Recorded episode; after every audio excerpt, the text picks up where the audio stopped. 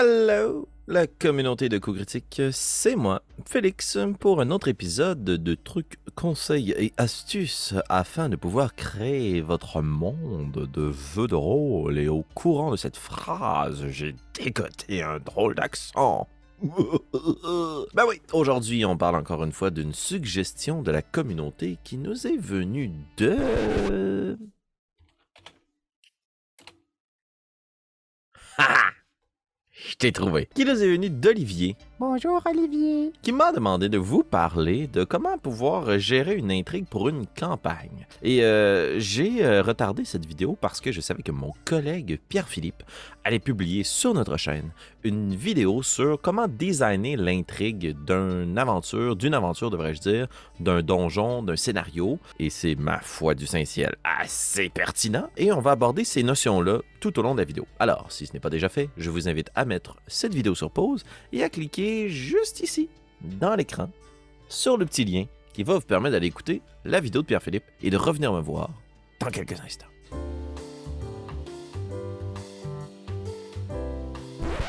Ah ah, vous revoilà. Ah, C'était pertinent, n'est-ce pas? Pierre-Philippe a abordé un concept essentiel à la construction d'une intrigue, c'est-à-dire que ce que l'on doit fournir à nos joueurs, c'est des motivations, des indices pour se rendre aux autres parties du scénario que l'on a si soigneusement construit pour eux. Donc aujourd'hui, on va garder cette même logique et je vais vous présenter un petit diagramme euh, qui va vous permettre de pouvoir voir un exemple qu'on va suivre ensemble pour mettre en place la technique que j'ai appelée la cascade de champagne. Ouais, ouais, ouais. Non, non, je suis rendu fancy. Ben oui, euh, je fais appel à l'image. Vous avez peut-être déjà vu ça dans les grandes vidéos de grands balles. Il y a comme une gigantesque pyramide de flûtes de champagne. Puis là, on commence à en servir dans la coupe du haut. Et puis une fois que celle-ci est bien remplie, ben le champagne va ainsi de suite couler dans les autres coupes qui elles aussi vont se remplir et dans les autres coupes qui sont en dessous, et comme ça jusqu'à ce que toute cette belle grande pyramide soit remplie de bulles. On va utiliser la même technique pour pouvoir construire l'intrigue de votre campagne, c'est-à-dire que l'on va mettre en place ensemble les flûtes qui vont contenir des lieux, des personnages et à votre guise, selon les actions de vos joueurs, des indices ou des motivations. Par contre, à la différence de cette pyramide de flûtes de champagne, euh, celles-ci ne se rempliront pas de façon égale non, parce que vos joueurs n'auront pas intérêt à aller explorer chacune des zones que vous allez construire pour eux. Je sais, là. Moi aussi, je chaigne un peu nez. euh, parce que c'est comme une grosse analogie un peu complexe. Mais tout ça pour dire qu'en bref, l'objectif, c'est de placer un point de départ et un point d'arrivée de votre intrigue. Et tout au long du parcours de vos joueurs à l'intérieur de votre campagne, c'est de leur fournir des scènes, des scénarios, des actes selon la durée de votre campagne, à l'intérieur desquels ils vont être appelés à se diriger vers une autre flûte de la pyramide et de remplir celle-ci avec leurs actions. Est-ce qu'il faut que la coupe soit pleine, à moitié pleine, à moitié vide, afin de se rendre à la suivante? Pas du tout. À partir du moment où vos joueurs saisissent l'opportunité, l'indice que vous avez placé pour eux, mais peuvent tout de suite se rendre à la prochaine partie de votre intrigue. Donc, on se lance avec l'exemple que j'ai préparé pour vous. Avec la magie du cinéma, L'exemple est maintenant sous vos yeux. C'est une campagne assez standard. Moi, je joue beaucoup à Donjon Dragon, donc pourquoi pas commencer ça dans une auberge puis finir ça contre un dragon. Original, ma foi. Ce que vous avez ici, j'ai développé un scénario en cinq grands actes que j'ai nommé la mort et la destruction, danger et agitateur, protecteur et chasseur, allié et ennemi, et Big Bad Evil Guy, notre grand ennemi, le terrible dragon des marais. Donc, notre aventure, comme à peu près 95% des parties de jeu de rôle, commence dans une auberge. Ce qui est important dans le point de départ, à mon avis, dans un scénario standard, c'est ne pas tout de suite dévoiler la clé potentielle de votre intrigue. Je comprends qu'il y a des techniques narratives qui nous permettent peut-être de contourner un peu ce règlement très simple, mais pour les besoins de la cause, on ne laissera pas planer le doute que notre campagne s'appelle euh, Les ailes des ténèbres du dragon des marais. Je veux dire, on ne vendra pas le punch tout de suite? Ce qu'il faut au début de votre campagne, dans la première section, c'est d'inviter vos joueurs, en une ou des parties, à se rendre dans les trois flûtes de champagne qui sont placées sous cette dernière, c'est-à-dire la forêt, la route ou la montagne. J'ai nommé un personnage à l'intérieur de l'auberge, la veuve. La veuve qui va faire état de la mort et de la destruction. À vous de voir comment ça se place. À vous de voir si la veuve va demander aux joueurs de régler un problème d'infestation de rats dans le sous-sol de l'auberge pour pouvoir peut-être valider leurs compétences avant de les lancer vers le prochain indice. Mais la première case doit faire état d'une problématique qui découle de notre toute dernière case. Donc, elle n'est pas veuve parce que euh, son mari ou sa femme ont été tués par le dragon en question. Non, non. Elle est veuve parce que il y a eu des escarmouches, des échafourées qui ont mené à la mort ou à la disparition de son mari. Peut-être même que les mouvements de population qui ont amené euh, la destruction du dragon ont fait donc que son mari a contracté une terrible maladie. Peu importe, ce qui est important, c'est de savoir qu'elle elle a un désir, la vengeance ou d'éclaircir la raison à l'origine de la mort de sa tendre moitié. Pour ça, elle va lancer trois pistes aux joueurs. Elle dit qu'elle a entendu dire, dans son auberge évidemment, qu'il y avait des groupes de bandits qui euh, menaient des larcins et autres euh, faits très chaotiques et très loin de notre morale euh, dans la forêt à proximité de l'auberge. Il y a aussi la possibilité pour les joueurs de se rendre directement sur la route et sur la route de croiser des réfugiés. Est-ce qu'ils vont se rendre sur la route pour aller dans les montagnes ou dans la forêt? Ben peut-être, hein? Puis au fil de vos aventures, vous pouvez lancer à vos joueurs des perches et des indices pour se rendre à la prochaine partie de votre grande intrigue. Et finalement, la dernière chose, c'est qu'elle va indiquer aux joueurs qu'il y a de grandes richesses qui se trouvent dans les montagnes, mais que celles-ci sont farouchement gardées par des nains. Ça n'a pas du tout rapport avec la mort et la destruction. La trame de droite, on l'envoie un peu champ gauche. Le but, c'est d'aller rechercher une possibilité pour des joueurs qui vont évidemment, rentrer dans l'auberge, puis au lieu d'aller directement voir chacun des PNJ que vous aurez euh, dessinés pour eux, qui sont remplis d'intrigues et de secrets, vont se lancer sur le personnage un peu bizarre qui a un poulet dans le coin, étant convaincu que c'est lui ou elle la clé de votre histoire. Le but, c'est d'avoir une trame de votre intrigue qui s'adresse aux joueurs qui ne voudront pas suivre la route, d'avoir une trame en ligne directe à la route et d'avoir une trame pour les joueurs qui sont peut-être plus en quête d'aventure, de baston, de combat, de trésors, de points d'expérience. On suit donc la même logique que nous parlait Pierre-Philippe dans sa vidéo sur Design et l'intrigue, c'est-à-dire que dans la première case, à mon avis, il ne doit pas s'agir que d'une seule partie, OK? Il peut se passer plein de choses à l'intérieur du village qui entoure l'auberge. L'important, c'est juste qu'à travers les différentes intrigues et à travers les scénarios sous-jacents à l'intérieur de votre grand scénario, il y a la possibilité pour vos joueurs à un certain point de rendre service à la veuve, le personnage ici identifié, qui va leur indiquer qu'elles aimeraient peut-être soit leur confier une mission, leur partager une histoire très sincère ou émotive qui va lancer vos joueurs vers la trame principale. Mais pour l'instant, vos joueurs n'ont pas la fiche tridée qui est la grande intrigue de votre univers que vous avez créé pour eux. C'est qu'il y a un dragon terrible qui sème la terreur dans les marais. Ça n'a rien à voir même. Ils ont que quelques miettes de l'intrigue principale. Je fais un parallèle au tout début de la trilogie du Seigneur des Anneaux. Bon, oui, il y a toute l'histoire qui nous est racontée par Galadriel, mais si on fie au premier moment où on rencontre Frodon, il n'y a aucune idée de ce sur quoi il va s'embarquer. Puis même nous, en tant que spectateurs, si on n'a jamais lu les livres, on comprend pas la comté, le bilbon, l'anneau, on sait même pas c'est quoi l'intrigue principale qui va être obligé, au moment où il est rendu à Rivendell, d'aller porter l'anneau au Mordor. Plein de scénarios fonctionnent sur cette base, c'est-à-dire que on n'est pas obligé de donner tout cru dans le bec à nos joueurs. L'intrigue principale, voici c'est ça, vous voyez un dragon passer au-dessus de vos têtes, il détruit toutes les terres aux alentours, vous commencez dans une auberge, courez le plus rapidement possible en direction des marais pour le retrouver et le tuer. Non, non, on va leur donner un peu quelques miettes et indices tout au long de vos parties. Et comme je vous dis, chacune des cases que vous avez devant vous peut être un scénario en soi de quelques parties, à l'intérieur desquelles il va y avoir d'autres quêtes et d'autres sous-quêtes. Puis si évidemment votre quête se ramasse comme Skyrim, avant que vos personnages se rendent à la deuxième partie de l'intrigue, il va avoir clenché toutes les sous-quêtes de votre aventure, puis ils vont être niveau 20.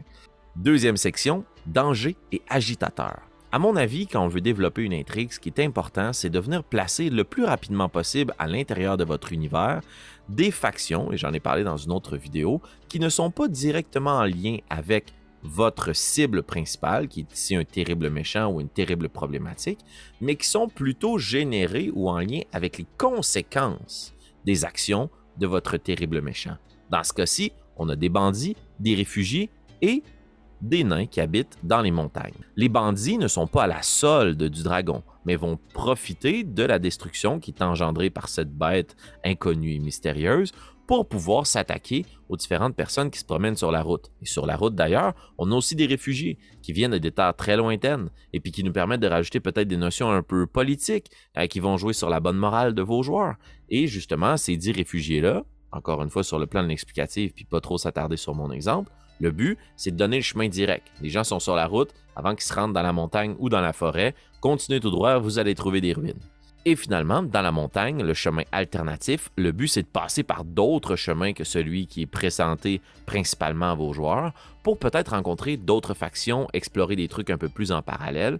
Et dans ce cas-ci, les nains vont leur dire Ah non, non, nous autres, on a d'autres problèmes. On a des cultistes qui habitent dans la montagne qui commencent à nous euh, taper un peu sur les nerfs. Eh bien, vous, vous le savez que dans le fond, les cultistes, ils sont en lien avec la trame principale. Mais les nains, eux, ne le savent pas.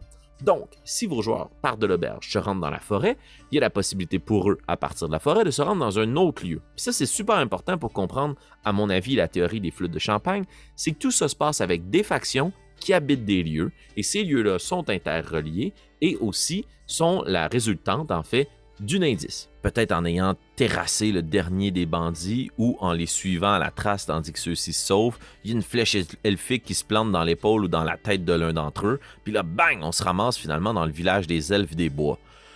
Et on tombe dans la trame protecteur et chasseur. Ici, ce qu'on veut dans votre intrigue, rendu à ce moment-là du développement de votre histoire, c'est proposer à vos joueurs de prendre parti. Est-ce qu'ils veulent essayer d'honorer une dette de rendre service à des factions pour pouvoir justement se rendre au bout de votre intrigue, ou plutôt d'accompagner d'autres factions qui, euh, peut-être soit par le combat avec eux ou justement en s'alliant avec eux, vont devoir se rendre vers l'objectif final. Donc, on offre aux joueurs, à ce moment-ci de l'intrigue, la possibilité d'enquêter avec certaines factions ou d'enquêter contre d'autres factions. Est-ce que c'est la course contre la montre pour empêcher les cultistes à droite complètement de ramener d'autres dragons dans le royaume ou d'aider les elfes des bois à gauche à purifier leur terre en se rendant le plus rapidement possible dans les marais? Et entre les deux, on a un peu des zones un peu plus neutres hein, si on suit les alignements moraux justement de Donjon Dragon. Par exemple, un seigneur de guerre, il veut peut-être pas nécessairement que le dragon meure, mais si ce dernier meurt, ben, il peut avoir accès à un gros butin. Est-ce qu'on l'aide? Est-ce qu'on veut lui nuire? Et à droite complètement, les cavaliers que je me suis tout de suite imaginé comme étant les Rohirrim. Mais ces cavaliers-là qui parcourent les vallons, eux, ben, ils doivent protéger les terres aux alentours. Par contre, ils veulent pas nécessairement laisser n'importe qui faire le travail pour eux. Donc, vous voyez a deux espèces de factions qui sont comme ambivalentes par rapport à donner de l'information à vos joueurs. Dans les deux cas, le but, c'est de faire progresser la quête. Et sinon, si vos joueurs sont partis sur la route, ont rencontré les réfugiés et se sont rendus dans des ruines anciennes, ils ont rencontré un druide. Et ce druide-là leur apprend que quelque chose. Ben ouais, parce que directement dans notre trame principale, j'imagine qu'à ce point-ci, suivant à mon avis une game assez standard, vous êtes peut-être rendu à 7, 10, 15 séances de jeu. Euh, il y a différentes choses que vous avez sorties de votre chapeau, des sous-intrigues sous-jacentes, des trucs que vous avez sortis de votre chapeau parce que vos joueurs vous enculent au pied du mur. C'est pour ça que à la quatrième ligne, alliés et ennemis, dans la quatrième colonne de notre flûte de champagne, ben on a un gros point d'interrogation parce que vient le moment pour vous dans cette ligne droite de rajouter autant de courbes et de détours et de cônes oranges que vous le souhaitez, ou d'aller directement en ligne droite, peut-être qu'il y a un cercle de druides, bang, c'est réglé, de druide en druide, on se rend jusqu'au dragon, ou est-ce que justement on veut forcer les joueurs à prendre plus de détours? Si vous voulez rallonger, rallonger devrais-je dire, ou raccourcir votre partie. Pour revenir sur le cas qui nous intéresse, et non pas sur l'exemple, comment développer son intrigue, à ce point-ci, ce qu'il faut, c'est faire basculer vos joueurs, une fois qu'ils ont pris parti pour une faction, vers soit des alliés ou des ennemis. Donc, on a dit qu'on voulait ralentir les cultistes, pas de trouble. Qui sont nos alliés potentiels? Les cavaliers. On se rend dans un village qui a été détruit, qui est possédé par les cultistes. Et là, à cette étape-ci, on peut apercevoir au loin, de façon très imagée, notre cible finale de l'intrigue. On est aux premières loges de la destruction qui a été racontée par la veuve au tout début et dont on a vu les conséquences chez les dangers et agitateurs et dont nous ont parlé les protecteurs et les chasseurs. Donc ce qu'on veut ici, c'est vraiment montrer à vos joueurs, vous êtes tout près du but. Voici la clé presque de votre intrigue. La prochaine étape pour vous, vous devez vous préparer, c'est la fin de notre campagne. C'est là que vous allez garrocher tous les indices possibles, que vous allez donner toute l'information nécessaire à vos joueurs pour se rendre vers la conclusion de votre aventure. Si on se balance de l'autre côté de notre graphique, à l'orée des bois, encore une fois une confrontation entre les bandits et les elfes. Est-ce qu'on a décidé de s'allier aux bandits pour combattre les elfes qui veulent nous empêcher de progresser euh, vers les marais parce que c'est leur territoire sacré ou au contraire, on a décidé de s'allier aux elfes pour pouvoir ben, sacrer une volée aux bandits? Assez logique. Dans tous les cas, à ce moment-ci, moi je vous invite, en tant que maître du jeu, à dévoiler tout ce que vous aviez caché dans votre intrigue. Il y a un certain moment, comme je vous disais, qu'il faut garder un certain mystère. On l'a vécu dans notre campagne d'Obélien sur la chaîne, autour de l'épisode 60. Pierre-Philippe nous a fait une heure et demie où il nous a tout raconté, l'intrigue ou la narrative de la création du monde en, en jeu, à l'intérieur de sa partie, puis tout est devenu clair pour nous. Il y a presque plus de cachette. Évidemment, vous gardez quand même quelques cartes dans votre manche. Mais l'objectif ici, c'est qu'il n'y en ait plus d'ambiguïté, parce que la prochaine et dernière étape, la dernière ligne de flûte de champagne qu'on va remplir, c'est la finalité de votre intrigue. Dans ce cas-ci, j'ai mis un Big Bad Evil Guy. Est-ce qu'on veut chercher un remède que l'on doit euh, concocter pour pouvoir combattre une grande maladie? Est-ce qu'on doit purifier une terre? Est-ce que c'est plusieurs ennemis qu'on doit combattre? Est-ce qu'on doit récolter les derniers morceaux d'un d'un cristal légendaire qui va nous permettre de fermer un portail, peu importe en quoi consiste votre terrible vilain, on se rend vers ce dernier arc narratif. Et puis là, ben, nous, dans notre cas, qu'on soit passé par les boisés, par le druide et son point d'interrogation, ou bien par le village détruit, on se ramasse dans le marais avec le dragon. Encore une fois, je vous rappelle que chacune des cases qu'on a de présent ici n'est pas nécessairement une seule partie, une seule séance de jeu vous pouvez injecter autant de séances et autant de sous-intrigues à l'intérieur de cette dernière. Mais l'important, si je fais disparaître ce graphique, c'est qu'on se concentre sur la notion suivante. Dans la cascade de champagne à l'intérieur de nos flûtes, ce qu'on veut, c'est que vos joueurs s'investissent dans l'une ou l'autre des parties de cette intrigue que vous avez créée pour eux et qu'ils sentent à un certain moment, lorsque vous leur donnez un indice, qu'ils doivent se rendre vers la prochaine partie de l'intrigue que vous avez créée pour eux. À mon avis, la meilleure façon de créer une intrigue pour vos séances de jeu de rôle, pour des campagnes, pas justement pour répéter les excellents conseils de Pierre-Philippe sur la façon de designer une intrigue pour un scénario, un donjon ou une partie de jeu de rôle, eh bien, c'est de fournir des indices qui amènent vos joueurs à se déplacer dans votre univers et rencontrer d'autres factions. On change de chapitre, on change même d'acte. Et au terme de ces chapitres-là, ce qu'on veut, c'est fournir à vos joueurs un indice qui va les amener au prochain acte. Évidemment, peuvent revenir en arrière, mais l'objectif, c'est toujours continuer à progresser jusqu'à votre ennemi suprême en passant à travers les conséquences directes et les dommages collatéraux de ces actions dans le monde que vous avez créé pour eux. Voilà, c'était une capsule peut-être un peu plus théorique. J'ai oublié de faire des petites blagues avec des poissons qui parlent, mais tout ça pour vous dire que je trouve ça super important de suivre une logique simple qui vous convient. Suivez-nous, commentez, abonnez-vous à nos chaînes ou bien envoyez-nous quelques pièces d'en face sur notre Patreon. Dans tous les cas, restez bien en ligne parce qu'on a plein de contenu pour vous et qu'on utilise ça pour créer, nous aussi, nos intrigues pour nos aventures. Je vous remercie d'avoir été fidèle au poste et sur ce, je vous dis, on se voit le mois prochain. Ciao!